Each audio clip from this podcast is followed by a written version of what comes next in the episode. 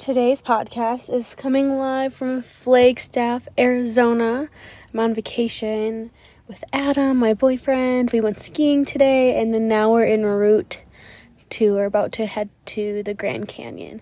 And I just love being able to go on these like little quick trips where you go from like the saguaro cactus and stuff in Scottsdale, Arizona, then up, you know, if you stop in Sedona, the Red Rocks, and to Flagstaff, where it's like a mountain town, and then just an hour or so further is the Grand Canyon, which is obviously like the most epic place ever.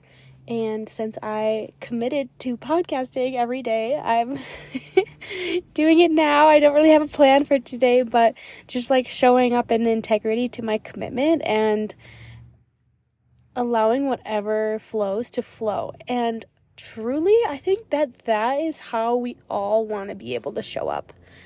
Don't we? Like, we all want to be able to show up and share from what's on your mind in that moment. And for me, it's really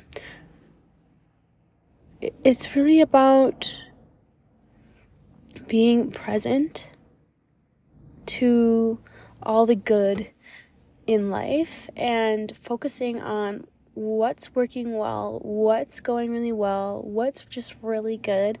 Because I think even in these moments when there's, let's say, like your manifestation is in your life, like whether that's a partner or going and going on a trip together, it still like takes a lot of energy to like ski and to um, you know, travel for a couple hours. Now Adam's coming back to the car, so we're going to wrap it up. But just being present and just a two minute little podcast here is just a little keepsake.